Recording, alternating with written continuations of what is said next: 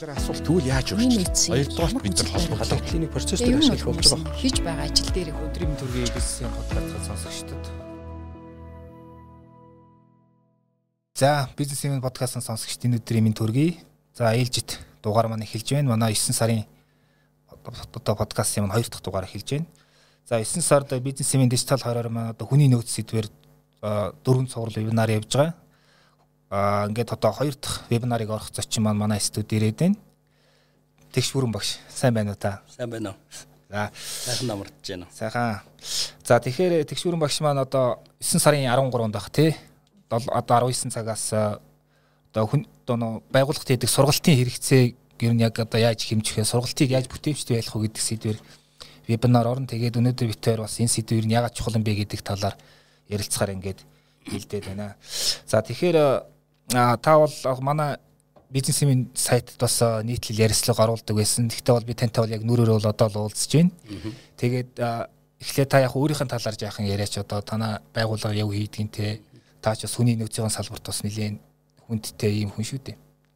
За юуны өмнө бас яг энэ удаагийн ярилцлаганд урьж оруулж байгаа явдалд их баярлалаа. За тэгээд манай байгууллага бол хүний нөөцийн судалгааны хүрээлэн гэдэг нэртэй. За тэгээд энэ ямар учиртай юм бэ гэхээр ер нь бол төрийн бус байгууллага л да. Тэгээд ямар учиртай юм бэ гэхээр би ч өөрөө бол гарал угсаа бол угаасаа л багш юм байгаа. За 24 настайд их сургуулийн багш болж исэн. Тэгээд их сургуулийн багш болчоод дараа нь удирдлага их тийм рүү 1996 онд ирээд тэгээд удирдлага их тийм юм одоо бизнесийн удирдлагын тэнхэм гэж бизнес удирдлагын тэнхимд энэ менежментийн багш хийгээд тэгээд тэрнээс хойш одоо үргэлжлүүлээд ингээд ажиллаад явж байна. За тэгээд энэ хоорондоо бол ер нь багшуунд бас нэг ийм юу хэрэгтэй байдаг юм байна лээ. Аа ямар зүйл вэ гэхэлэр зэрэг онл арга зүг бол багшуун одоо номноос тий а бас өөрөө ингээд судалж агаад гаргаж ирдэг. За тэгээд тэрэн дээр нь тэрийг хэрэгжүүлэх одоо бас бааз тий практик суур бас их хэрэгцээ шаардлагатай манайхны ярьдгаар бол энгийнээр бол онл практикийн одоо тэнцвэр юм да тий. Онл практикийн хослол гэж ярьдаг. Тэгээ ер нь онл практикийн хослолтой байх юм бол багшин бол сургалт их сайн болно. Одоо бид тэр ярьж байгаа нь стажинх үр дүнтэй бол одоо багшаас хамаардаг юм тэр байхгүй. Тэгэхээр дан онлоор явдаг багш бол бас жоохон практик юм дутуу болчихно тий. Дан практик яриад бол бас онл арга зүйн үндэслэл байхгүй гэдээ бас жоохон асуудал гарна. Тэгэхээр энэ хоёр их сайхан зөв одоо тэнцвэртэй дэнсэлж ингэж баланслж ийж энэ хоёрын тэнцвэр дээрээс зөв харьцаанаас сургалтын үр дүн өгөөж за энгийнээр ярих юм бол манай миний сургалтанд суусан хүмүүс сайхан одоо ганцхан дүүрэн мэдлэгтэй за дадалтай ур чадвартай болоод ингээ гарах те а эсвэл тэрийг нэмэгдүүлэх. Ийм үр дүн гардаг Тэгэхээр би яг удирдлага их төвд багшилж байхдаа дандаа бас онлын юмнууд болоод байна. Тэр хооронд ч бас гарын авлага ном гаргаад зарим нэг орчуулга өдр хийгээд ингээ янз бүр болж исэн. За тэгээд бодогдсон юм юу гэхээр би ер нь энийг одоо практик амьдрал дээр ингээд хэрэгжүүлж чадахгүй гэдэг л асуулт тавигддаг. Тэгээд тэрнийхээ хариултыг хаанаас олж авах вэ гэхээр зэрэг ерөөсөө багшлагынхаа хажуугаар бас ажиллах ёстой юм байна гэдэг Тэгээд ингээ бизнесийн байгууллагт ажилласан. За энэ нь бол худалдаа хөгжлийн банк болоод голомт гэсэн хоёр юм банкнд ээлжлээд ажилласан. За энэ хоёр одоо бизнесийн байгууллагт ажилласан дадал туршлага маань бол миний нөгөө яг онл арга зүйн тэд цуг ингээд дэнслээд тэгээд ер нь бол одоо сургаж хөгжүүлэх энэ үйл ажиллагаа тэгээд сургалтын одоо хөтөлбөр болоод сургалтын арга зүй өдөрт бол маш их нөлөөлсөн гэж ингэж боддتي. Тэгээд ер нь бол 2010 онд би Голомт банкнд ажиллаж байгаад тэгээд хүний нөөцийн судалгааны үндэсний хүрээлэн гэдэг энэ төрийн бас байгууллага анх байгуулад. Тэгээд Голомт банкныхаа удирдлагуудад хилээд ингээд би энэ төрийн бас байгууллага байгуулсан юм аа. Тэгээд одоо энэ дээр ажиллая гэдэг ингээд хүсэлт өгөөд төрийн бас байгууллага дээр төвлөрч ажилласан. За энэ байгууллага нь ямар зоригтой байсан бэ гэхээр би ер нь хүний нөөцийн чиглэлээр ингээд сургалт ороод тэгээд дараа нь ажиллаад яг хүний нөөцийн менежментийн удирдаад ингээд явж байхад бол ер нь Монгол хүний онцлогийн талаар маш их боддог байсан. Аа. Ер нь Монгол хүн бол их онцлогтой юм байна. А тэгээд тэр үед чинь бол нөгөө 90-ад оны үед чинь бол яг л гадаадын менежментийн юмнууд л дандаа тэр судалдаг байсан. Дандаа барууны менежмент, одоо Тейлрийн менежмент, Францын бол Анри Файлын менежмент гэдэг. Япон менежмент, 5S бус одоо кейсинг гэл ингээд дандаа Япон ингээ гадны менежмент судлаад байхаар гадны менежментийн юмнууд Монголд ингээд нутагшуулах гэдэг ийм ажлуудыг л бид нэр хийж байгаа. Харин бол эргээд тэрийн нөгөө тал дээр нь тавиад бодохоор Монгол хүнд яагаад Монгол менежментийн аргачлал байж болдгүй юм. Монгол менежментийн одоо загвар яагаад байж болдгүй гэд. Тэгээ тэрний эрэл хайгуулд одоо хийхийн тулд ийм байгууллага байгуулжсэн. За тэгээ одоо хүний нөөцийн судалгааны үндэсний хүрээлэн маань байгуулагдсанаас хойш 12 жил болж иж. Тэгээ энэ хооронд бид нар бас яг өөрийн гэсэн бас брендийн HR college 1 2 гэж сургалтууд хийдэг болсон. За эндээ бол Монголынхаа үндэсний хүний нөөцийн менежерүүдийг ингээ бэлдээд бэлтгэхдээ бол өөрийнхөө бас нөгөө гаргасан одоо үзэл баримтлал өөрийнхөө гаргасан хүний нөөцийн менежментийн загвар дээр бас сургаад. За тэгээд зарим нэг байгууллага дээр бүр туршилт хийгээд одоо 2014 оноос бол ер нь зарим нэг групп компаниуд дээр ингээд өөрийнхөө менежментийн загварыг туршаад ингээд бас зарим нэг үр дүн гараад ингээд амжилтанд хүрээд ингээд явж байгаа. Тэгээд хүний нөөцийн Монгол хүний нөөцийн менежментийн нэгдсэн тогтолцоо гэдэг загварыг гаргаад бас одоо шавнартаа яагаад танилцуулаад тий. Тэгээд бид нар чи энэ хоорондоо чинь би 2010 оноос юу яасан. Хүний нөөцийн менежерүүдийн бахан зөвлөгөө хийсэн. Аа. Тэгээ зөвлөгөө нь явж явж нэг намар хийдэг. Намар нэг 9 сарын 1-ээс хойш нэг сайхан 10 сар гараад нэг сайхан хүмүүс нэг завтай болоод ирдэг ш. Тэр үед нь хийдэг байсан чээр 10 сарын 15-нд их олон давтагдчих таарад.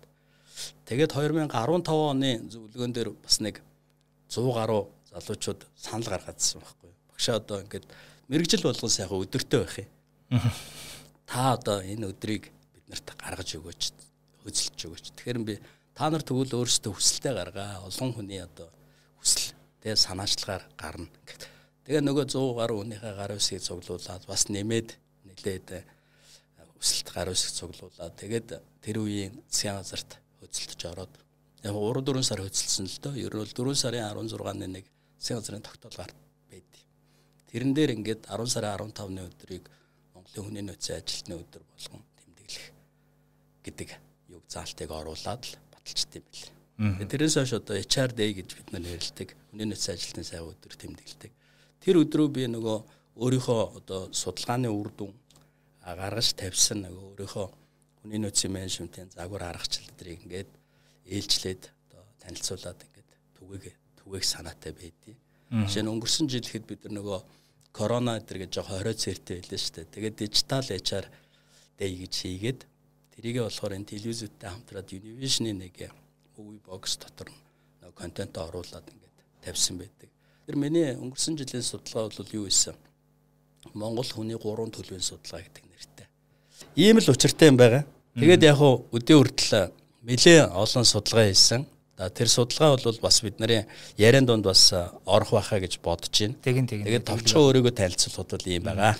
За тэгэхээр сонсогчдоо сануулхад одоо хүний нөөцийн салбарын юм том зүтгэлтэн манай студид ирээд байна. Тэгээд одоо үндсэн сэдвүүдэд оръё. Аа за тэгэхээр одоо бол ингээд компаниг ажилтан авахд баг ингээд бүх мэдлэг ур чадварыг эзэмшсэн тийм бэлэн хүн орж ирнэ гэдэг бол баг боломжгүй. Тэгэхээр байгууллага болгонд одоо ажилтнуудаа сурах тодорхой хэрэгцээ бол байнга байна. А гэхдээ ер нь яг ямар сургалт хэн яагаад хэрэгтэй гэдэг дээр бол нэлээд ярилцах хэрэгтэй гэж бодож байна. Ягаад тэгэхээр ингээд нэлээд олон байгууллагт ингээд нэг одоо сургалт хийн гэдэг нь манд тийм нэг одоо юу гэдгийг тэр тухайн жилийн төлөвлөгөөнд тусгасан нэг ажлыг одоо гүйцэтгсэн гэдэг нэр төд яваад байдаг тийм тал байдаг те. Тэгэхээр танаас юу гэж асуух гээд нэхэр одоо тухайн байгууллагын сургалтын хэрэгцээг тодорхойлохдоо юуг харгалзаж, юуг судалж, юуг мэдсэн байх хэрэгтэй бай те. Энэ талаар та эхлээд хэлээч. Ер нь бол сургалтын хэрэгцээ гэдэг нь энгийн нэр бол хин юг хизээ сурах вэ гэдэг асуултанд л хариулах хэрэгтэй байдаг. Аа тэгээд энэ манай юун дээр бол яг сургалтын хэрэгцээ тодорхойлох нарийн аргачлал дээр бол сурах хэрэгцээ, сургах хэрэгцээ гэж хоёр хэрэгцээ байгаад байна. Аа. Энэ бол ганцхан гээ үсгэрэл зөрүүтэй байхгүй.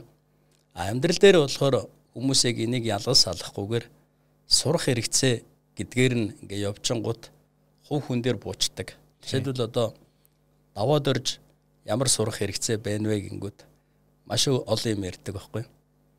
Тэгш бүрэн ямар сурах хэрэгцээ байна вэ гингүүд би одоо араб хэл сурмаар байна. Өшөө хөөмийн сурмаар байна.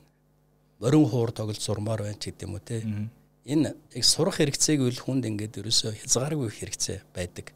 А тэгэхээр би бол ингээд байгуулгын талаас хүний нөөцийн мэрэгчлэлтийн юм уу эсвэл хүний нөөцийн даргын хувьд тэр өнцгөр авч үзэх юм бол даваад оржид ямар бидний зүгээс ямар сургах хэрэгцээ байгаа вэ гэдэг асуултыг л тавих нь хамгийн чухал гэдэг байхгүй юу. Тэрнээс тэгш бүрэнд ямар сурах хэрэгцээ байгаа вэ гэдэг нь хамгийн чухал гэдэг. А тэгхгүйгээр нөгөө судалгаа болохоор хүний зүгээр сурах хэрэгцээнийхэн тухай судалгаа явуучвал би ингээд тэр чи хязгааргүй олон юмнуудыг ингээд юу яагаад нэхэд а тэгээд тэрийг сурах ёстой ч юм уу гүү ч юм уу тий. Ингээд а яг сургалтын мэрэгчлэтнүүд болоод хүний нөөцийн нөгөө албаныхан нэгжүүд ч өөрсдөө тэрэнд бас эргэлзээд тэнэгэлзээд холилдоод ингээд явцдаг а яг нариндаа бол сурах хэрэгцээ сурах хэрэгцээ хоёрын ялгааг нь гаргаад тэрийг давхцуулангууд л яг жинхэнэ одоо нөгөө сургалтын хэрэгцээ нь гарч ирдэг байхгүй. Тэгэхээр би ч өчнөө олон янз бүрийн юмнууд сурах хэрэгцээтэй гэдээ өөрөө тэгээд байгаа боловч яг үнэндээ тэгш бүрэн гэдэг хүн яг юу хийдэ. Яг ажлын байрны тохиолдолд нь юу юм? Яг ажил үүрэг нь юу юм? А тэгээд тэрнийх нь дараагаар болохоор яг миний хэрэгцээ хаанаас гарч ирэх вэ гэхээр яг үнэндээ бол миний хэрэгцээ ажлын гүйцэтгэлийн үнэлгээнээс л гардаг байхгүй. Тэгэхээр ийм үйлдвэн чадамж байна, ийм төвшний гүйцэтгэл байна. Энэ дээрээ доголдоод байна энэ дээр чанарын алдаа гаргаад байна. Энэ дээр процедурын алдаа гаргаад байна. Энэ дээр технологийн одоо юу гаргасан байна, дутагдал гаргасан байна гэвэл а тэнд яг жинхэнэ миний сургалтын хэрэгцээ байгаа нь тэр байхгүй. А тэгж тодорхойлж чадаж гимэн а яг одоо сургалтын маань нөгөө яг зорилт нь бүр наривчж гараад яг тэр зорилтын дагуу бид нар ямар арга хэрэглэх үү? Ямар хэлбрээр хийх үү? Хизээ хийх үү? Тэ? Хэрхэн яаж явуулах уу? Хэн багш заах уу гэд А энэ тав юм нэгдэд ороод ирэх юм бол тэр сургалтын одоо хэрэгцээ бүрэн дүүрээ хангагдаад одоо битэрийн нөгөө ярих гээд байгаа сургалтын үр дүн гэдэг юм яг жинхэнэ утгаараа ингээд биелж байгаа нь тэр байгаа. Тэгэхээр за сургалтын нэг төлөвлөгөө одоо хин нэг нь гаргаж таарна. Гэхдээ зөвхөн хүний нөөцийн одоо юу гэдгийг бүх ачааллыг үүрэхгүй гэж бодож байгаа. Тэгэхээр яг тэр хэрэгцээг тодорхойлоод тэр төлөвлөгөө гаргахад ямар хүмүүс оролцох хэвтэй эсвэл гадны хүмүүсээс үлгөө авах хэвтэй юм уу заавал гэдэг чинь энэ дээр яг процесс талаас нь ярил. Ер нь яг процесс талаас нь ярил ийм байгаа. Сургалтын төлөвлөгөө гаргахад бол бид нар нэг ийм арга хэрэглэх хэрэгтэй. Нэг одоо түүл гэдэг юм уу та тий. Тэгэхгүй бол болдгоо. Жишээ нь одоо нөгөө OMR гэдэг тий. Objective Method Result гэсэн үг шүү дээ. Одоо биднийхээр бол монголчлох юм бол одоо зорилт тэгээд арга зам үр дүн. Тэгэхээр одоо нэг заазуу ч юм уу те ийм юу байгаа даа бол одоо би бол тэрийг заазуу гэчтэй. Тэгэхээр энэ заазууг хэрэглэхгүй л бол болохгүй болчиход байгаа байхгүй. Тэгэхээр нөгөө зорилтоо ихлээр тодорхойлохын тулд бид нар чинь нөгөө нөхцөл байдалтай дүн шинжилгээ хэрэгтэй бол. Нөхцөл байдал гэхэр хүн л байгаа. Нөгөө хүнээ харахаар зэрэг айтайхан байгаад байдаг. Асуухаар зэрэг жигтэйг олон юм сурмаар юм хүсэл тэмүүл байгаад байдаг. А ингэж болохгүй. Тэгэхээр нөгөө хүмүүс маань яг ажлын гүйцэтгэл ямар байна уу? Юун дээр алдаад байна уу? Юун дутуу байна уу? Яг энийг л судлах хэрэгтэй. Би нөгөө нэг ажлын гүйцэтгэлийн үнэлгээнээс бүх юм гарч ирнэ гэдэг чи ерөөсөө тийм учиртай байхгүй. Тэгэхээр одоо бол нэг хүнч бай адилхан баг байсан ч адилхан. Багийн гүйцэтгэл буюу багийн бүтээмжийг тодорхойлчихно. Тэнгүү тэнд чинь алдаа мадаг байгаа баг. Тэнгүү тэрэн дотор чинь дахиад хүн байгаа. Тэрийг наривчлаад ирэнгүү тэрэн дээр тим тим сургалт а баг дээр нэм сургалт гэдээ гараад ир. Тэр хэрэгцээг хийдэг анализ л байгаа даахгүй. Тэгэхээр нөгөө зорилт чи өөрөө яаж гарч ирэх вэ гэхээр нөхцөл байдалда тэр дүн шинжилгээ хийж гарч ирж байгаа. Тэрний нарийн арга нь бол ерөөсөө ажлын гүйцэтгэлийн үнэлгээнээс эсвэл багийн бүтээмжээс гарч ирэх байхгүй. Тэгэхээр үр дүн гүйцэтгэлийн үр дүн бүтээмжийн хэмжээ хоёрт л дүн шинжилгээ хийх хэрэгтэй. За энэ дээр мэдээж хэрэг он цагаар нь гэвэл бид нар ингээд статистикаар нь авч үзэж хагаад тэгээд тэрэн дээр анализ хийгээд ингээд гаргачих болно тийм. Ингэнгүүт яг жинхэнэ нөгөө бидний сургалтын хэрэгцээ буюу одоо бидний энэ аргаар бол нөгөө сургалтын чи өөрийнх нь зорилт маань гараад ирж байгаа байхгүй. Чи хэрэгцээ чи өөрөө сургалтын дээр одоо миний сургалтын дээр бол зорилт болчихж байгаа байхгүй. Даваад иржих сурах хэрэгцээ бол миний сургалтын дээр ороод ирэнгүүт миний сургалтын зорилт нь болчих тээ. Тэгэхээр би одоо энэ зорилтондоо хүрэхэд тулд ямар арга хэрэглэх вэ? Ямар замаар даваад иржих сурах вэ? Тэ? А өшөө дээр нь одоо хизээ сурах уу? Хин хин сурах уу? Нөгөө асуултууд ч эргээ тавигдсан шүү дээ. Тэрэндээ болохоор нөгөө арга зам гэдэг юм чи ороод байгаа. Ингээ зөв арга замыг хэрэг зөв зорилт тодорхойлол зөв арга зам хэрэгжилчих юм бол үр дүн тодорхой байгаа байхгүй. Одоо энэ дээр бол ганцхан субъектив юм бол багшаас хамаарч байгаа. Түрүү ярьсан нөгөө багш нь дан онлын онолчин хүн юм уу, дан практикчин хүн юм уу, энийг гоё дэнсэлдэг хүн юм уу гэдгээр хамаараа явчих. Дараагийн асуулт яг энэтэй холбогдчихлээ. Юу гэхээр нэг ийм тоо яваад ингээд хүн ямар нэг сургалтанд сураад гараад нэг хит тоноход одоо тэр агуулгын хин хийг ингээ буцаага мартдаг тий одоо нэг марталтай мөрийгээч бас нэг тийм одоо ойлголт бас байдаг тий. Тэгэхээр ер нь яавал тэр сургалтын үр өгөөжийг яаж дээшлэх вэ? Яаж тэр одоо марталтын мөрийг арай тийм тэгшгэн тал руу явуулах вэ гэдэг юм уу тий яг тэр нэг сурсан юм а яг тэр ажил хэрэг дээр гарах талаас нэг яаж анхаарах хэрэгтэй вэ? Энэ дээр яг энэ марталтын мөрийг байлгахгүй байх онлын үндэслэл бол Блумын таксоном гэж байдгийг. Одоо энэ юу вэ гэхээр Блум өөрөө Harvard-ийн сургуулийн профессор л доо. Тэгээд Блумын таксоном нь юу вэ гэхээр одоо биднийхээр энгийнээр хэлэх юм бол хүн хүний танин мэдхүү сургалтын дээр чи хүний танин мэдхүү ажиллаж байгаа шүү дээ. Тэгэхээр яг танин мэдхүүгээр хүн эхлээд юмыг ойлгодог. Эхлээ ойлгож авдаг. А зөвхөн ойлголт өгөөд явуулчвал ойлголт бол өөрөө маш богино хугацааны санамж өгдөг байхгүй. Тэгэхээр нөгөө мартна гэдэг чинь ерөөсө зөвхөн ойлголт өгөөд явуулчихыг л хэлж байгаа. Тийм багш бол тэгэл ерөөсө шавнар ингээ танхимд айгу гоё ойлголоо ойлголоо багшаа гэж гараал мартсан. Өө нэр ийм байдаг юм тийм тэр. Өө энэ тэр тийм шүү дээ. Багш хэлдэгс яг биш шүү. Яг хэлж шүү багш гэсэн мөртлөө гараал мартчихсан. Лифтээр нэг давхарт буугаал мартцсан. Оол яж захта өнөөдөр яалаа багш юу ирлээ гэсэн ингээ байж. Тэгэхээр хамгийн эхлээд тэр ойлголт гэдэг чинь өөрөө зүгээр л тусгал байхгүй тархины. Багш хэллээ тархинд туслаа хүн нэрэ тиймдээ гэд хөнкөө юм санамж үүсхийг л хэлдэг байхгүй. Тэгээд тэрний марталтай хугацаа нь хамгийн богинохон бараг 0 руу тэмүүлнэ. Аа. 1 2 3 хөт айгуул зарим нь мартагдана. За тэгвэл мартахгүй байхын тулд яах ёстой? Тэгэхээр Блумын таксоном бол хүний танин мэдхүй эхлээд ойлгодог, дараа нь мэддэг болдог гэж байгаа байхгүй. Тэгэхээр ойлголтоор орхидог багш биш, мэддэг болгодог те. Тэгэхээр түрүүн бид нэг мэдлэгийн тухай ярьжсэн те. Тэгэхээр одоо орчин үед бол жишээлбэл ингээд маш хөнгөн чанарын мэдээлэл төр хүмүүс айгүйх ингээд яваад байгаа. Тий. Одоо ингээд Facebook, Facebook ингээд энэ юунууд чинь сошиал ер нь л ийм хөнгөн мэдээлэл шүү дээ. Тань мэдхүн. Тий. Энэ бол маш хурдан мартагдана. Тэгэхээр энэ мэдээллийг системтэй мэдлэг болгох жинхэнэ одоо knowledge гэж ярьдаг те. Энэ knowledge болгох энэ тэгэхээр энийг нөгөө таксоном Блумын таксономд чи хэлэхтэй болохоор эхлээ хүн ойлгодог дараа нь ойлголтоо мэдлэг болгохын тулд маш их хүчин чармаалт гарна. Тэрэн дээр нь юу? Одоо шин сурган дээр бол бид нар давтлага.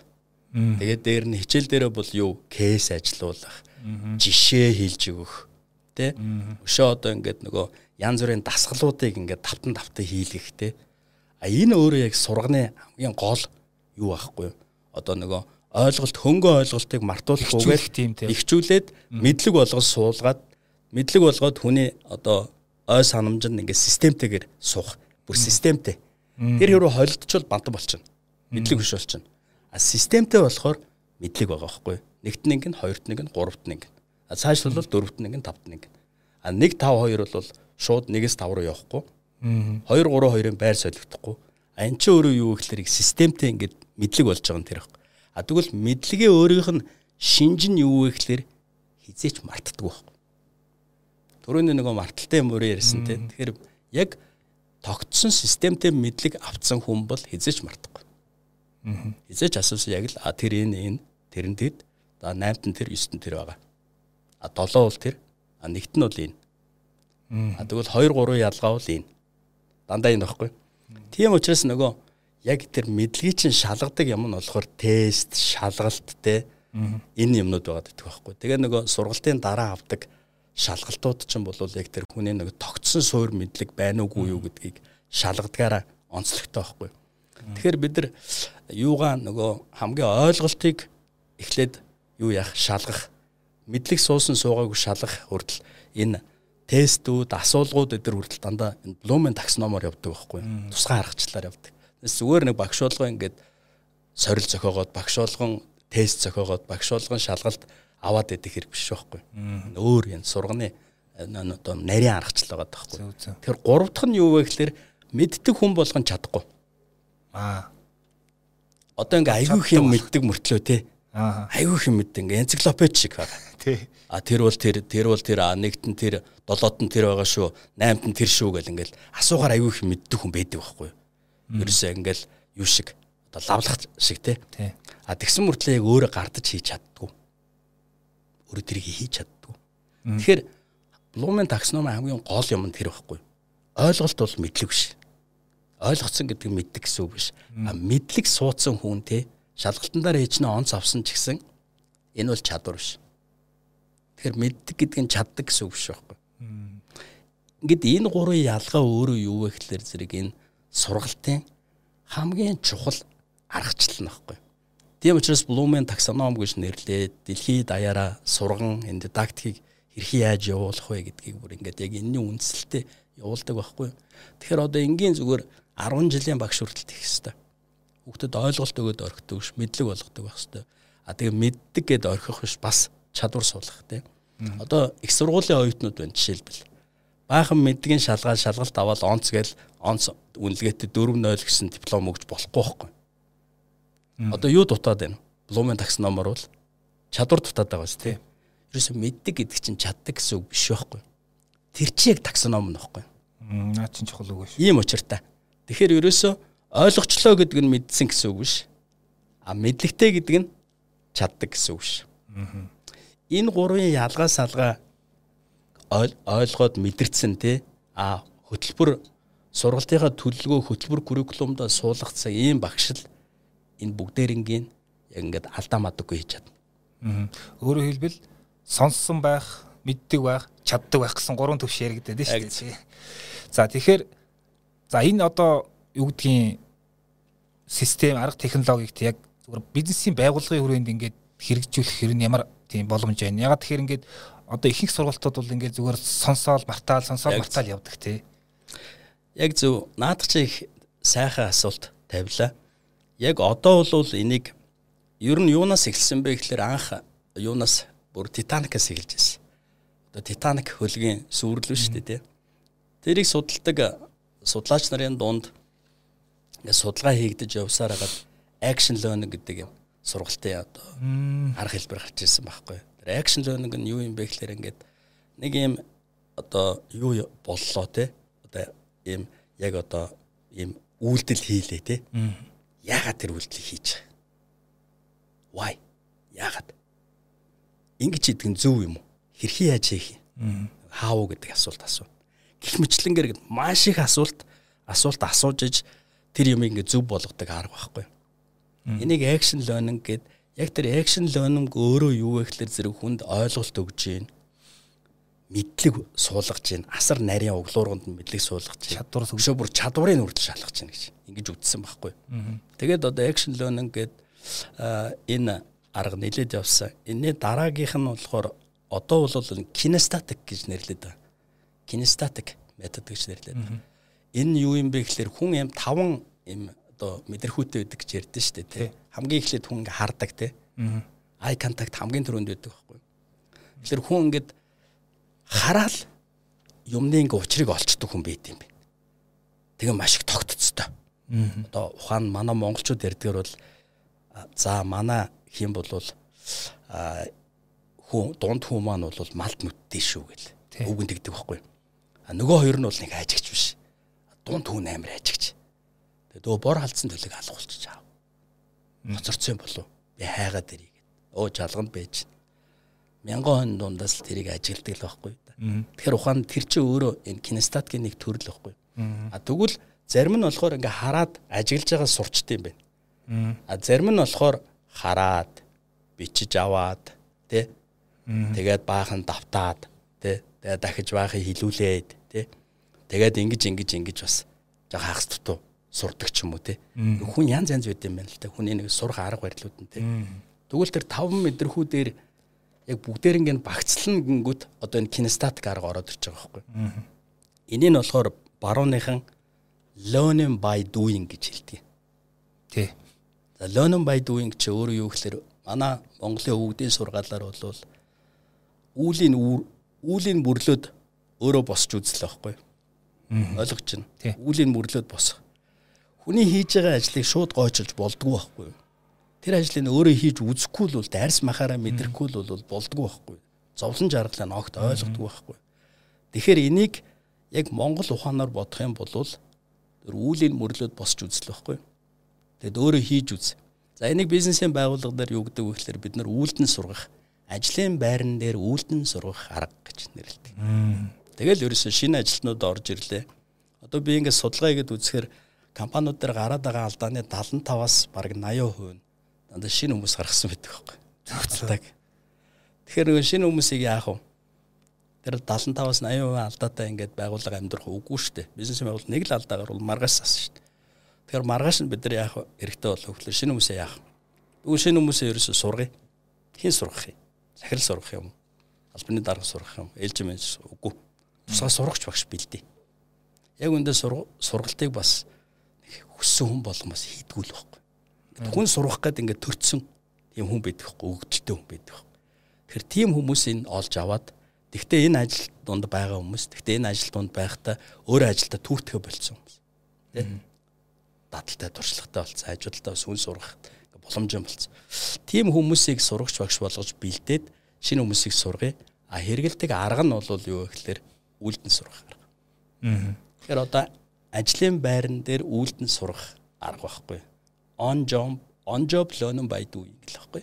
Аа. Тэгэхээр энийг хэрэглэх юм бол маш богино хугацаанд ерөөсө 3 хоногийн дотор хүмүүст ингээд арьс маханд мэдрүүлээ те тултлан мэдрүүлээд тэгээд 4 дахь хоног дээр бол өөрөө ингээд үйлдэх чадвартай болоод явчих. Тэгтэл ойлголт байна. Мэдлэг сууж гин. Дадал суугаад чаддаг болчихлоо. Тийм байгааз. Тэгээ нөө Bloom таксономик айгу богино хугацаанд ингээд юу ячиж байгаа байхгүй. Одоо яг утгаар нь хэрэгжүүлчихэж байгаа байхгүй. Зөв зөв.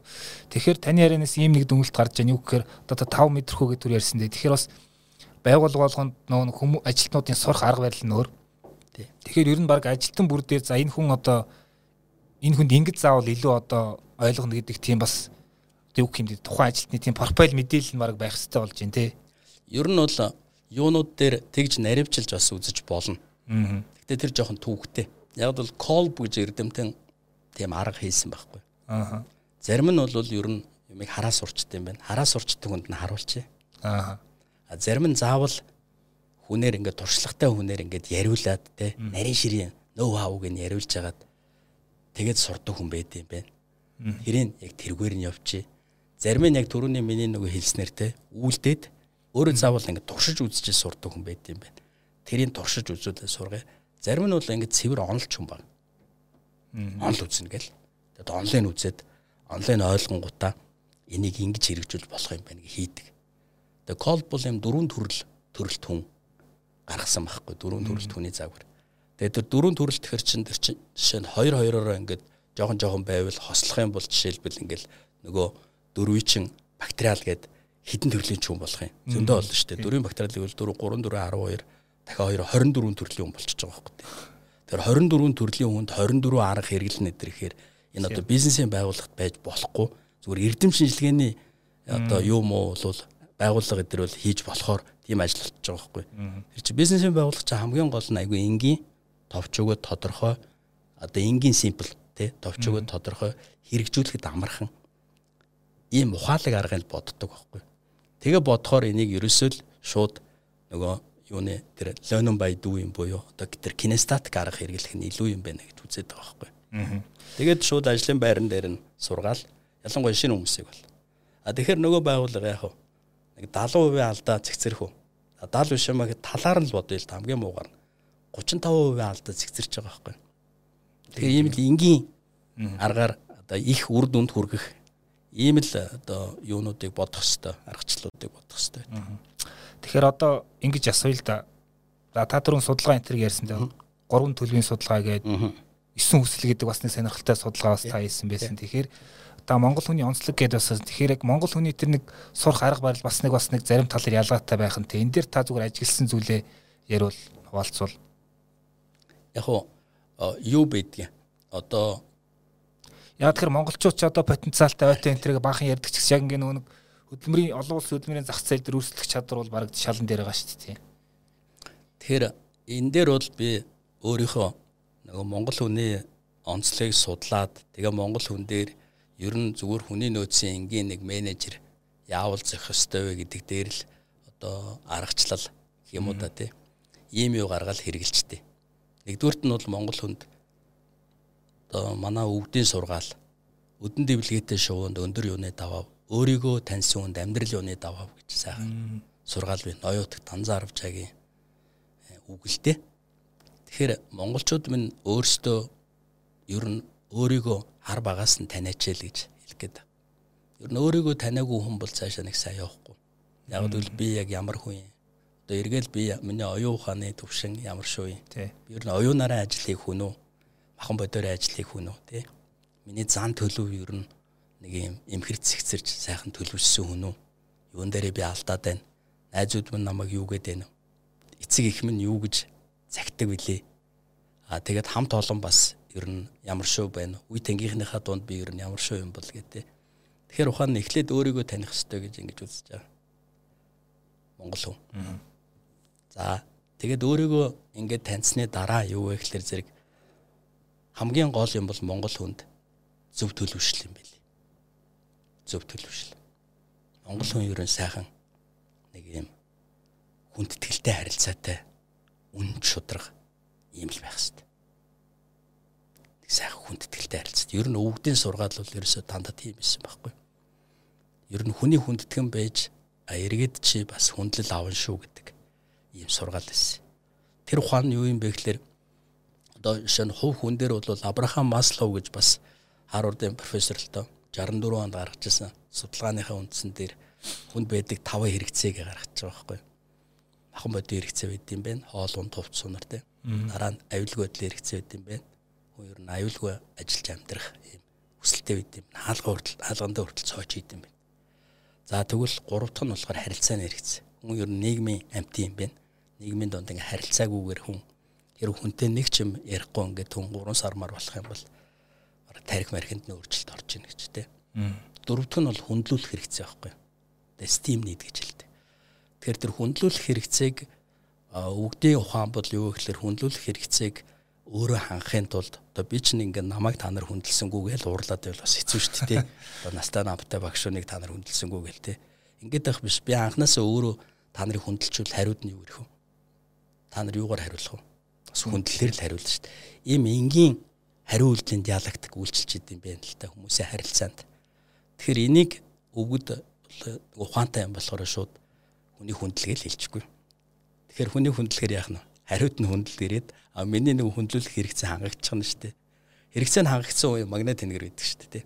Одоо Маслоу өөрөө хүртэл тэрийг тайлбарласан. Тэр satisfaction гэдэг юм юун дээр одоо сэтгэл ханамж гэдэг юм хизээ үүсдэг вэ гэхээр хүний хэрэгцээ хангагдахаар л сэтгэл ханамж үүсэл а тэгвэл дараагийн хэрэгцээний эрэлт бий болдог гэдэг. Үний нөгөө нэг бид нар шунал хязгааргүй өдр гэж ярьдэн шүү дээ тий. Яг тэрий ч одоо маслуу их тийм зөвөр нь шинжлэх ухаанчаар тайлбарлахдаа хэрэгцээ хангаглаа. А тэгтээ сэтгэл ханана. Тэгтээ дараагийн хэрэгцээний эрэлт үүсдэг гэж тайлбарлчихгүй да тий. Тэгэхээр бид нар үндлүүлэх хэрэгцээ хангаглаа. Тэгвэл яг дараагийн хэрэгцээ. Тэгэнгүүт дараагийн хэрэгцээ бид нар ингээ ярьж өөрөө сэтгэл санаагаа ойлголцоо тий. Одоо хэрэг зоргоо мэдлцээд тэгээ хүсэл юугаа биелүүлэл ингээл явна шүү дээ ер нь бол тийм ийм л юм байлээ. Тэгэхээр үнэн чодрог хүндэлтэй харилцаа гэдэг нь Монгол хүнд байх хэвээр заавалчгүй байх хэвээр юм төлөвшил. Одоо энэ төлөвшлийг л ер нь Монголын бараг цэцэрлэгээс эхлүүлээл заагаал тэгээ сайхан хүмүүсийн хүндэлтэй харьцдаг найзуудтайгаа хүндэлтэй байдаг үг үйлдэлийн зөрүүгүй заа гэвэл яваагүй хэлсэндээ ангаасандаа амьдэрдэг юм болгочвол тэгэл болоо. Хоёр дахь нь Гурав дахь нь бол монгол хүн ер нь өөрийгөө таньсан хүн юу вэ гэхэлэр зэрэг өөрийнхөө дуртай чаддаг ажлаа мэддэг болчдөг байхгүй. Тэгэхээр дуртай чаддаг ажлаа олж хийх явдал байгаа. Бид нар одоо маш их төөрт самурж байна.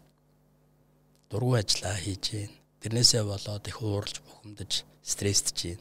Аз жаргалгүй байна. Магнат хийнэхгүй байна.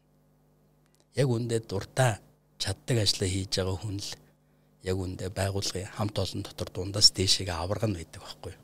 бүтээмж ч гэсэн хамаагүй лөө тий. Тэгээд тэр хүн ч айгу магнат тэнгэр юм аз жаргалтай байдаг байхгүй. Тийм очиртай байхгүй. Учир нь юм энгийн байхгүй.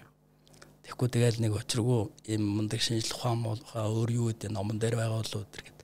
Тэр биш учрыг нь олчвол энэ юм энгийн юм байгаа байхгүй. Тэгэхээр Монгол хүмүүс нэг бүрт өөрийгөө таньчих хэрэгтэй. Хоёрдугаарт нь сайхан төлөвшөлтөй бай.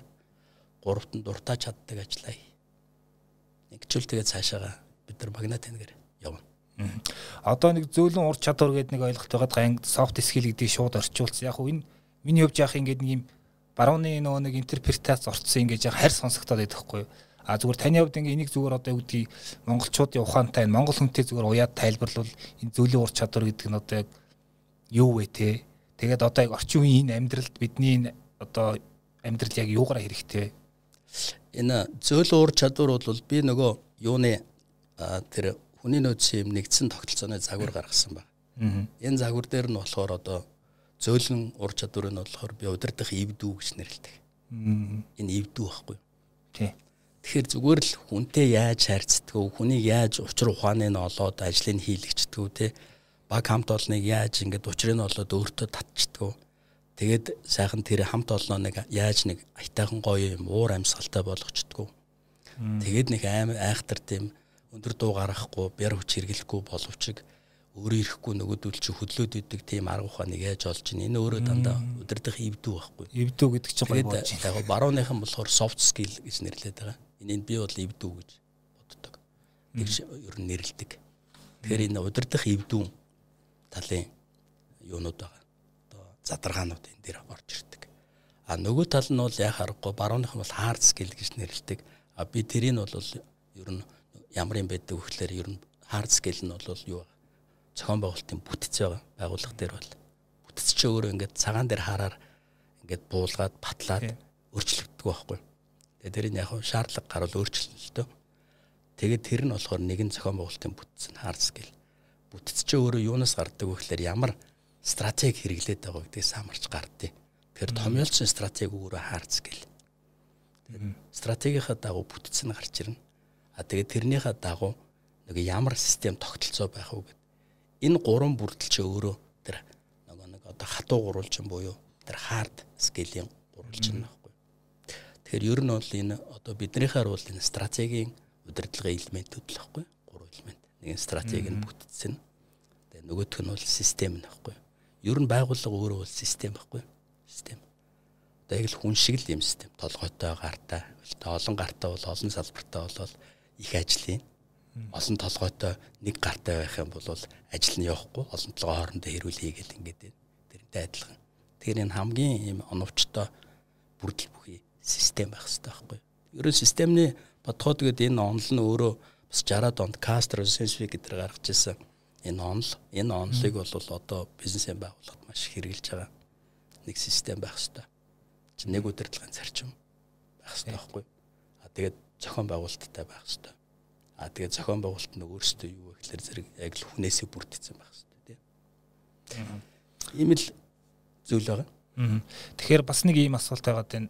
Та түр ярьсан нэг 75% ингээд алддаг энтергээ те. Тэгэхээр яг зүгээр одоо ингээд Монголын бизнесийн байгууллагыг ажиглавал ямар нийтлэг тийм одоо юу гэдгийг сургалтын хэрэгцээ байна те. Ямар ур чадварууд илүү их дутагдаад байна те. Яг тэр талаас нь ярил тийм нийтлэг дүр зураг талаас. Тий. Одоо бизнесийн байгууллагт бол нэг ийм юм байгаа. Бизнес өөрөө бол нөгөө шин санаа тэр нь төсөл болоод хэрэгжээд а эсвэл бизнес өөрөө нөгөө ингээд тогтцсон бизнес ч өөрөө цаашаа өргөжөөд дивжээд ингээд явах нь хурдсан нь бол Монгол маш хурдан байдаг. Маш хурдан байдаг. А тэгээд яг ингээд явахаар нөгөө бизнесийн байгууллага уу компани дээр чинь юу дутдаг вэ гэхэлэр зэрэг удирдах ажилтнууд хамгийн их одоо удирдах ажилтны нийлүүлэх юм да тий. Эрэлтний ихсэд удирдах ажилтны нийлүүлэлт чинь ингээд хоцорч явдаг байхгүй одоо time lag гэж ярьдаг.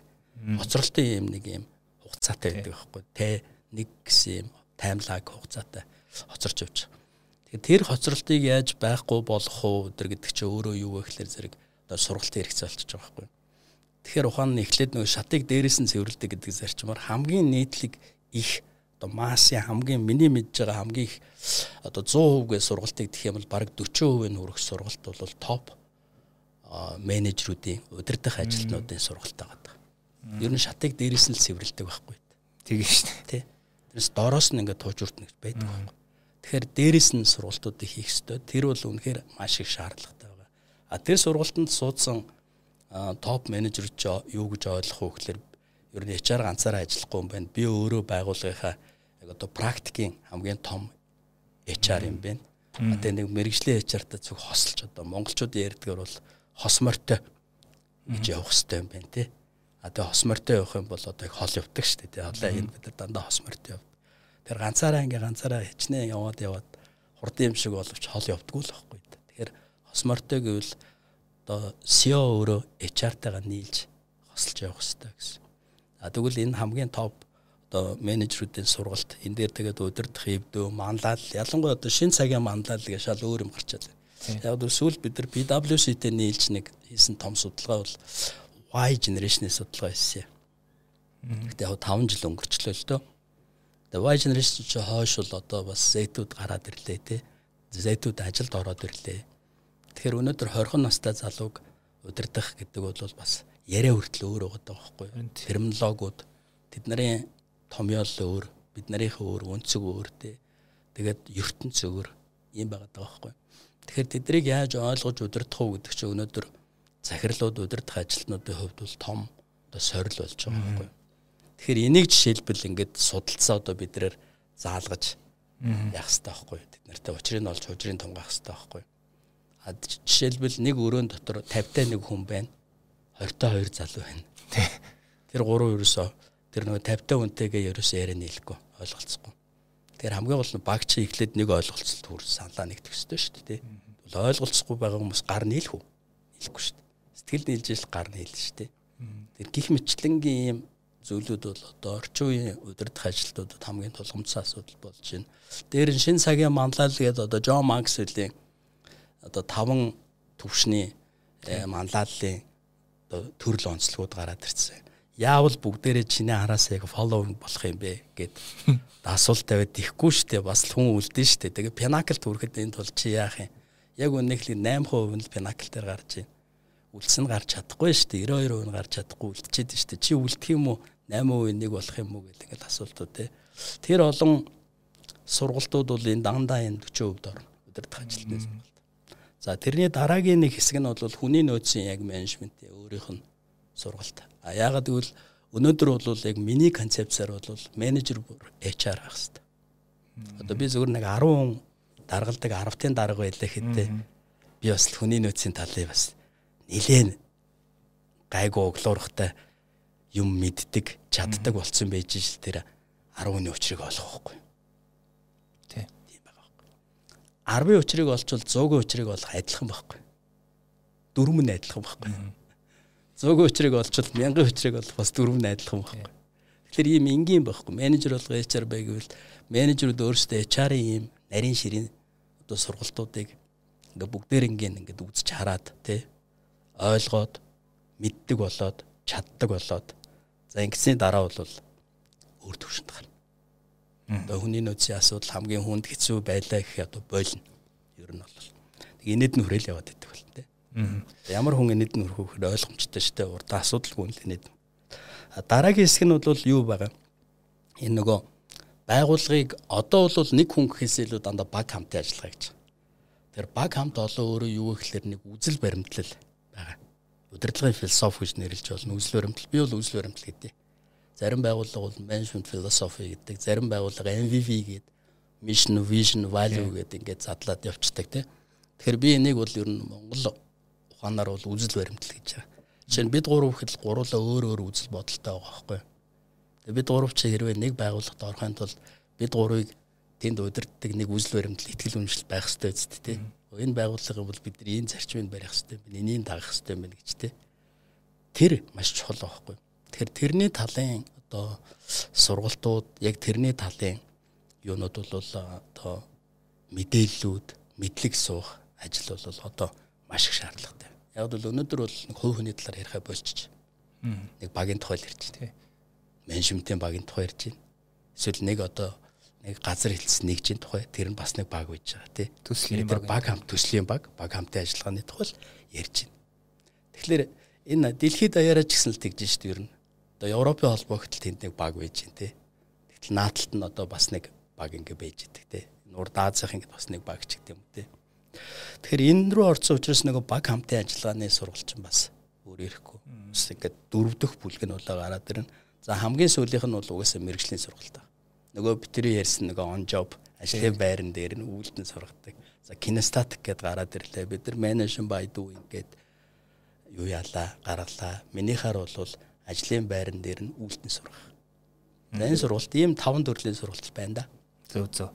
Маш гоё зэгцтэй мэдээлэл өглөө. Тэгэхээр та түрүү Z2 гэдээ ярьлаа. Энд дээр би бас нэг зүйлийг лавлж асуумаар л дээ. Юу гэхээр одоо манай сайт дээр нэг аягүй их одоо уншигдж байгаа, ширлэгдэж байгаа нэг тийм матер ярьслага байгаа. HPR-т нэг Оросын нэг сэтгэл зүйч одоо боловсролын сэтгэл зүйчийн өгсөн ярьслага. Тэр хүн юу гэж ярьж байгаа нэхэр одоо энэ Z2-ийн ингээд нэр чинь ба төрхөөс ахуулаад дэлгэцтэй харьцаад эхэлсэн. Мэдээлэл хүлээж авах арга нь шал өөр нь одоо маний шиг тэгж уншиж ухаж яхахаас илүү шууд ингээд бэлэн нэг дүрсээр ингээд аваад тэр нь одоо тарихных нь шал өөр зэгт очдөг болцсон ч гэдэг юм үү те. Тэгээд ийм шал өөр ертөнцийн одоо хариг агийнхан маягийн хүмүүс яваад байгаа байхгүй одоо бид нартэй зэрэгцээ. Тэгээд сургуулиуд яаж сурах аргаа мэдэхгүй те. Тэгээд одоо юу гэдгийг янз бүрийн одоо цахим төхөөрөмжлөр бол сурагчдаас хоцордсон ба штэ багш нар чи ингээд тэгээд Тэр ингээ шал уур дадал, шал уур соёл ертөнцтэй хүмүүс яваад байна. Энэ хүмүүстэй яаж ажиллах вэ? Энэ хүмүүсийг яаж сурах вэ гэдэг дээр та яг ямар ажилт хийсэн бэ? Та бас яаж ирэн сургаж байна? Энэ нөгөө ажиллах уу гэдэг дээр нь болвол наад хүмүүсийн чи өөрсдийнх нь нөгөө юу гэх нэг оюухан төлөв байдал, зан төлөвтэй бие бэлтэр энийг онцлогийг судлаад тэгээд одоо хэрэгцээ шаардлагаар нь сургалт хийх таарсан сургалтуудыг хийх ёстой юм байна. Энэ дээр бол ер нь голдуу өдөр яадаг вэ гэхэлэр нөгөө дэлгэцтэй төрөө их харьцдаг гэсэн тийм. Тэргээрээ нөгөө нэг юутай ажиглалт а тэгээ эднэр чи өөрөө нөгөө визуалчлал ихтэй. Тэгээ шууд вижюал юмнуудад айгу дуртай. Тэгээ юм унших дургу. Зүгээр юм логик юунуудын дүрслүүдийг гаргацсан юм зураглалууд ч юм уу те дистараалал эдрийг бол яг тийм байдлаар тэгээ тоон дистараалал тэгээ шалтгаан уялдаа холбоо энийг харуулчихсан те тийм зураглалууд схем диаграм ийм яман дээр бол айгүй сайн анализ хийж гаргаж ирч чаддаг. Ийм болцсон байгаа таахгүй. А хамгийн тааруухан чадвар нь бол үг үсгийн чадвар. А их олон юм хуудастай юм хүмүүс уншуул айгүй л ойлгохгүй болохгүй төөрөлдөх мөрөлдөх ч юм уу те. Ийм юмнууд байгаа. Найруулга зүй өдр дээр бол жоохон тааруухан те. Тэгэхээр яг сургалтын дээр ч гэсэн тэрийг илүү ашиглах хэрэгтэй болчихж байгаа. Шууд чихвчэн зүйлгээд видео үзүүлээд а тэгээ тэр нь товчхон видео. Тэгээ доор нь квиз асуултууд байна Квиз асуултуудыг хариулаад тэр нөгөө нэг яг мэдлэг сууж уугүй юу те яг углуургаараа байна уугүй юу уялдаа холбоо гаргаж яана уугүй юу гэдгийг нь асуулдаг квиз асуултууд тавиал тэгээд тэгээд үзээ явцдаг маш богинохон богинохон юм юунууд нэлээх гараад ирсэн. Өшөө дээр нэг VRT технологиг гараад ирсэн. Нөгөө virtual reality гэдэг те. Тэгэхээр virtual reality дээр бол тэд нар бүр илүү их сонирхолтой. Яг гэвэл нэг тиймэрхүү маягийн юм тоглоом моглоом их тоглодог учраас нөгөөдөл чинь те. Яг нөгөө ажлын байран дээр хийдэг юм энэ virtual reality төлөв рүү оруулсан нь бол барууныхаа ер нь айгүй их үр дүнтэй байна гэж ингэж үзээд байгаа байхгүй юу? Сүүлийн Z генерацууд дээр. Тийм учраас яг энэ тохирсон арга зам гэж төр ярьсан шүү дээ. Яг тэргээр нь.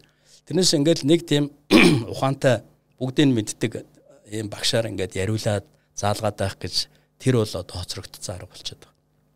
Харин тэрний оронд нөгөө ийм нөгөө актив learning маягийн те хооронд нь ингээд ярилцуулсан, хилцүүлсэн өөрсдөр нь юм дебет гэж ярьдаг шүү дээ. Одоо мэтгэлцэн хийлгсэн. Тэгээд тэрэн дундаас өөрөөр нь дүгнэлт гаргуулад өөрийг өөрөөр нь ингэж ойлгуулсан те. Иймэрхүү нөгөө юм proactive ийм аргууд байгаа. Энэ аргууд нь бол илүү тэр шинэ үеийнхэнд илүү тохирсон юм арга болчиход байгаа. За баярлалаа. Та тэгэхээр түрүүн гурван төлөвийн судалгаа гэж яасан те. Энэ судалгааны одоо гол олдтууд нь юу вэ? Тэгээд бас энийг ер нь одоо бизнесийн байгууллагууд яаж ашиглаж болох вэ ер нь те? Энэ талаас ярил. Яг нь ер нь юунууд л байгаа юм л та. Энийг ашиглалт нь бол би нэлээ эрт эхэлсэн болов уу гэж ингэж боддتي. Одоо жишээ нь Warren Buffett болохоор хүн сонгож авахдаа гурван юм хардаг байсан байхгүй. Үнэнч зантай, оюуны өндөр чадамжтай, А үнжтэн зан те оюуны өндөр чадамж нь болохоор оюун төлөвн те. А тэгээд өөрөө ирч хүчтэй. Би бэлтэр нь ирч хүчтэй. Гурвал юм байхгүй. Жишээл эн чинь өөрөө практик хэрэглээ бейсэн байхгүй. Тэгээд ийм ийм зүйлүүдийг ажиглаж харьцуулж агаад ингээд юу яажсэн. А тэр юуг анх гаргаж ирсэн. Ер нь бол ийм үний ийм төлөв байд юм байна. Төлөвүүд байд юм байна. А тэр төлөвүүдийг гаргачвал магадгүй ажлын байрны шаардлага гэдэг одоо өнөөдөр хүний нөөцийн өчнөө олон юм бичдэг байхгүй тий. Одоо жишээ нэг бараг л нэг жолоочийн ажлын байрны тодорхойлт өнгөт бараг 80 юм бичдэг байхгүй. Тих ямар хэрэг байх юм бэ тийм үстэй. Ямар зантай хүн байх юм тий. Оюун ухаан ямар байвал таарах юм. А тэгээ бие организм нь бие бялдрын төлөв нь ямар байвал таарах. Ингээл гурван ямиг нэг нэгийн түүгэл авчихад л одоо жишээ нь Warren Buffett ч юм уу те түүгээд авчихад л болохгүй те. Тэгэхээр ийм одоо практик хэрэглээ байдаг гэж ингэж одоо дүгнсэн. А тэгээд энийг цааш нь бол бүр ингээд ажил мэрэгжил болгон дээр наривчлаад те яг энэ гурван төлөвс нь ийм юм байх юм байна. За жоохон дэлгэрүүлэх юм бол энэ төлөвс нь энэ хоёр нь хэрэгтэй юм байна энэ төлөөс нь энэ гурав нь хэрэгтэй юм байна. Энэ төлөөс нь энэ нэг нь хэрэгтэй байх. Ингээд нэг таван шаардлага багтыг болчихж байна ч гэдэг юм уу те. Би бол ер нь ажлын байрны тодорхойлолтод тавигддаг, хүнд тавигддаг шаардлагыг л тэгж одоо нэг одоо нэг ясандаа ингээд системчлээ те. Гурван л юм болгочихж байгаа байхгүй. Тэгэхгүй бол ингээд энэ орчлоо хорвоод төр чинь бүх юм ингээ холиод байвал хүн юм ойлгохоо болно шүү дээ. Тэгэл яриа л байвал яриад байдаг. Бичээл байвал бичээд байдаг. Тэгтэл тэр нь яг ямарч нөгөө амьдрал дээр яг практик дээр бизнесийн байгуулалт хэрэглэхэд ямар ч өгөөжгүй одоо бид тэр ярьдгаар нэг үр дүн өгөөжгүй те ийм юм болчиход идэг байхгүй. Тэгэхээр энэний нэмгэлт сэгцлээд нэг ийм бүр гурван категори болгоол тэгээ нэгдүгээр категориос хоёр шаардлага авъя. Хоёрдугаархаас хоёрыг, гуравдугаархаас нэгийг авчи ингээд таван шаардлага тавья. Энэ хүнийг хайж гинэ гэвэл ядаж хайж байгаа олоход хүртэл амар үсттэй. Тэрээс манайх одоо жолооч хайж гинэ гэж яваад байдаг. Яг ямар жолооч юм те настай жолооч юм уу, залуу жолооч юм уу, авхаалт самбаатай жолооч юм уу, эсвэл аюулгүй ослоггүй жолооч юм уу тий мэдхгүй. Тэр тийм бид нар нөгөө шинжүүдийг гаргаж ирэхийн тулд яг мэрэгжлийн төвшөнд ямар шүү ийм юу категори ямар систем хэрэгжилж болох вэ гэдгийг л одоо бодсон. Тэгээ энийг одоо практик хэрэглэн нэвтрүүлвэл хуучин хэрэгжилж ийсэн угаасаа. Тэгээд хэрэг одоо бүр наривчлаад ингээ хэрэглэх юм бол 3 биш нэг 4 5-аар ингээ явжвал болох юм болов гэсэн ийм юутай байгаа байхгүй чигтэй байдаг. За баярлалаа. За одоо подкастын маань үндсэн хэсэг ер нь төгсөж байна. Бас үндсэн биш хэсэг гэж бас байгаа. За. Тэгэхээр одоо нэг техник шин чинчтэй нэг асуулт үлдсэн байна. Эний үг гэхээр одоо за яг ингээд бүх юм ойлгоод бүх хэрэгцээгээ тодорхойлоод сургалтаа зөв явуулчлаа тий одоо н үр дүнг нь хэмчих гэж нэг юм байгаа шүү дээ. Одоо өөрөөр хэлбэл нөгөө нэг ямар нэгэн тоонууд хэрэгтэй байна тий. Тэгэхээр яаж зөв хэмчих ер нь ямар тоонууд хэрэгтэй гэдэг юм бэ? Энд дээр та зүгээр тавч ярил. Энэ дээр ерөөсөө юм байгаа. Яг хэмжүүр гэдэг дээр бол энэ сургалтын үр дүнг хэмждэг одоо Киркпатрикийн аргачлал гэж байдаг байхгүй.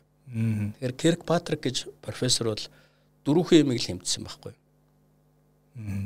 Тэр нь юу вэ гэхээр нэгдүгээрт нь нөгөө оролцож сургалтанд суусан хүмүүсийн сэтгэл ханамжийг сэтгэл ханамжийн төвшин гэж хэмжиж шүү дээ. За зарим нь бол сэтгэл ханамж 0 байла, зарим нь 100 байла, зарим нь 40 байла, 60 байла ч гэдэг. Нэг. Хоёрдугаарх нь болохоор зэрэг юу байгаа? Нөгөө ямар юм мэдэж авав. Ямар юм мэдэж тий. Тэр. Тэр мэдлэг байхгүй. Тэр мэдлэгийг чинь шууд шалгаж штэ тий. Шалгалтаар аваад за 90 90% байна. 95% байна. Энэ 60% байна. Энэ 50% байна. Ил ингээл шалгаж тий. Хоёр гуравт нь болохоор зэрэг яг яг одоо нөгөө амьдрал практик дээр амьдрал практик дээр ямар өөрчлөлт гарав. Одоо тэгэхээр миний нөгөө нэг хэлээд байгаа нэг ажлын гүйцэтгэлийн үнэлгээ нь өсчин тий. А эсвэл нөгөө нэг чанарын нөгөө доголдол нь арилчин тий таван доогол гаргадаг байсан бол хоёрыг гаргадаг болно ч гэдэм үү те эсвэл тавуулаа арилна ч гэдэм тэр байхгүй. Зараа дөрөвдөх нь Киркбатрикийн бол байгууллагын юм уу багийн юм уу бүтээмж өсөж байна. Аа. Ген дөрвийг л хэмж гэж хэлсэн байхгүй. Аа. Ийм аргачлал гарахгүй. Тэгэнгүүт нөгөөтгий чинь нэмэгдүүлээд юу байгаа. Нэмэгдүүлээд Киркбатрикийн дараагийн Филипс гэж эрдэмтэн болохоор нэгийг нэмсэн. Тэр нь болохоор зэрэг одоо Kirkpatrick юу яатсан бол бүтээмж нэмэгдүүлчихээгээ гаргаад ирж байгаа юм бол би тэр байгууллага ашиг өсчлөө. Ашигтай ажиллагаа нэмэгдчихлээ. Энийг хэмжиж.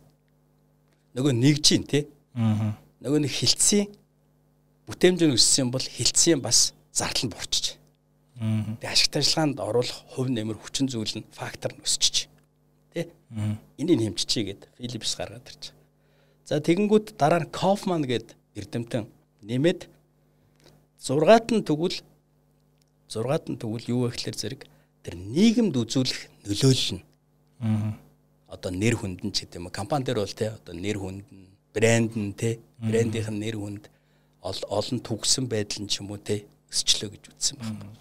Ингээд ерөөсөө энэ зургааг хэмжүүл сургалтын үр дүн өгөөж одоо юу гэдгийг тэгээд үр дагавар нөлөөлөл тэр тэр л нэртэй бүх юм энэ зургаад багтна гэж үзсэн.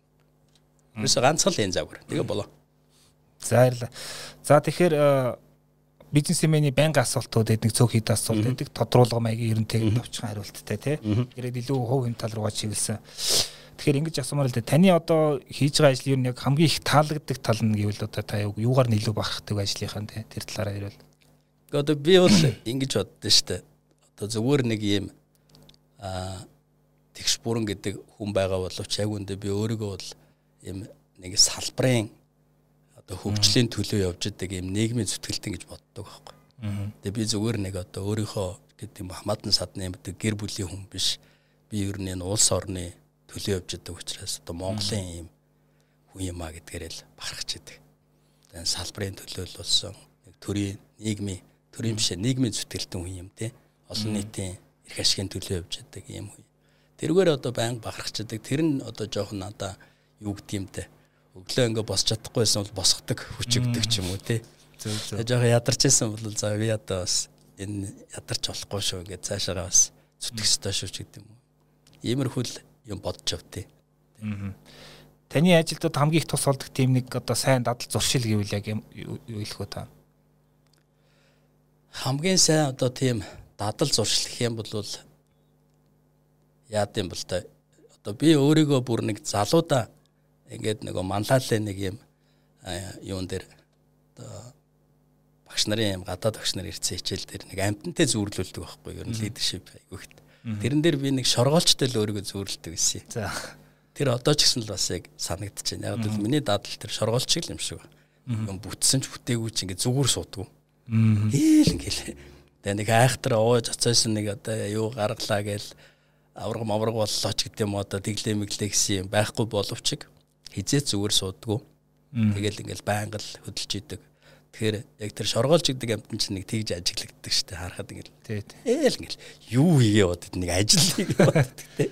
Тэгээд тэгэхээр яг тийм юм болов гэж боддоо штэ би өөрийгөө.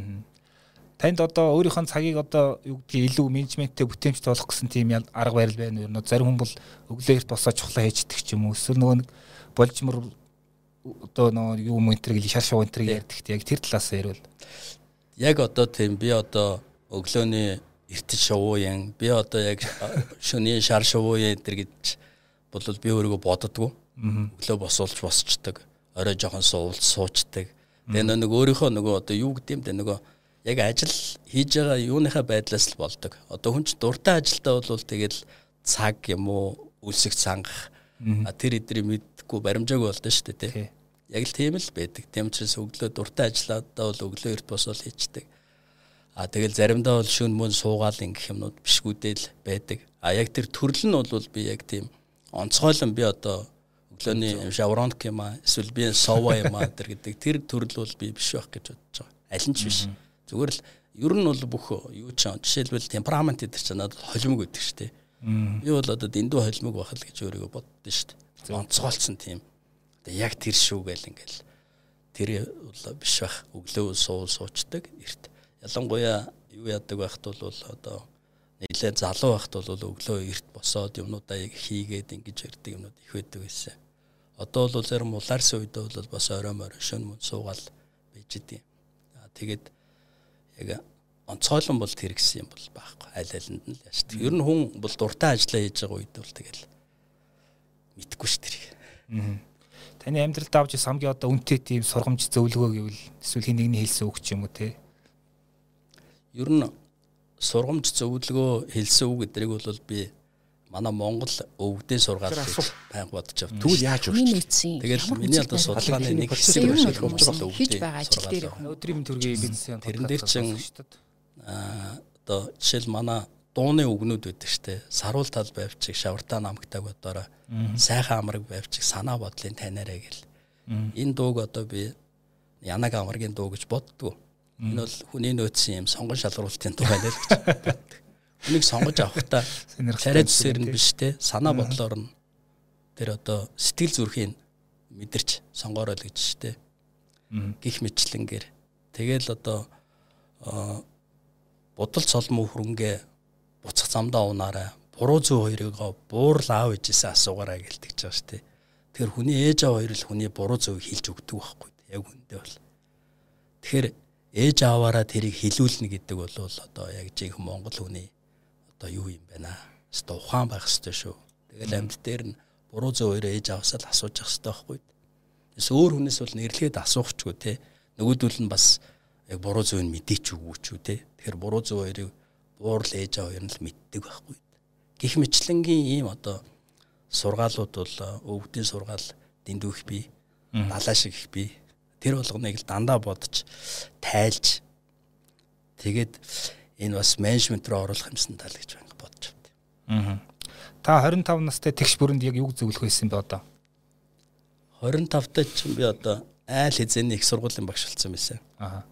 Тэгээд тэр нөхөр болвол нэг л их гой костюм өмссөн нэг үсээс амдсан нэг нэг л хичээл заасан л хүн байсан. Тэгээд тэрийг болохоор одоо үгээ бодож ярэ. Тэгээд яг одоо чиний мэддэг гэдэг чинь яг чаддаг юм болов уу? Тэгээд яг одоо чаддаг болцсон юм аа. Тэгээд бүр таньсан юм аа хүнд хэлээл гэж зөвлөх байсан. Одоо бол би тэгж л боддог. Би одоо миний хичээлүүд бол бүгдээрээ би өөрөө мэдээд тэгээд судалж агаад мэдэж аваад Тэгээд туршиж үзэж жагаад одоо таниад чаддаг болоод тэгээд таньсан тэр юм л хэлж өгдөг. Аа. За одоо номтой холбоотой нэг асуулт байна. Одоо таны хөгжил туссан хамгийн их ном гэхээр одоо ном гэж хэлж болохгүй номууд байх нь те. Гэхдээ бас одоо ардын ам зохиол бол нэлээд их сонирхдаг юм шиг яг номын талаар ярил. Номнууд бол яг ер нь мэдээж менежментийн олон номнууд байгаа. За өвгдийн сургаалыг бол уншаад ч одоо барахгүй за хөгс судар тэгэл бусд бүх юмнуудыг маш их одоо үздэг, харддаг, судалдаг. Дуудуулахтаа ч гэсэн одоо үгийг бодож авч үздэг. Үгэн дээр нь дууны үгэн дээр одоо банг ингэж тунгааж боддог. Үгийг ингэж тунгааж бодож таних нь бол Монгол хүнд бас маш их чухал байгаа. Залуучууд бол үг танихгүй байна. Тунгааж дийлэхгүй байна. Ухаж дийлэхгүй учраас тэрийгээ ухаарч бодохгүй шүү дээ. Тий. Тэгэхээр ухаж дийлдэг байх хэрэгтэй гэж ингэж боддог. Тэгээд манай Монголын ардын аман зохиол бол тэр чигээрээ ер нь юу юм? Одоо менежмент тэр чигээрээ гүн ухаан тэр чигээрээ одоо амьдралын одоо философи байдаг.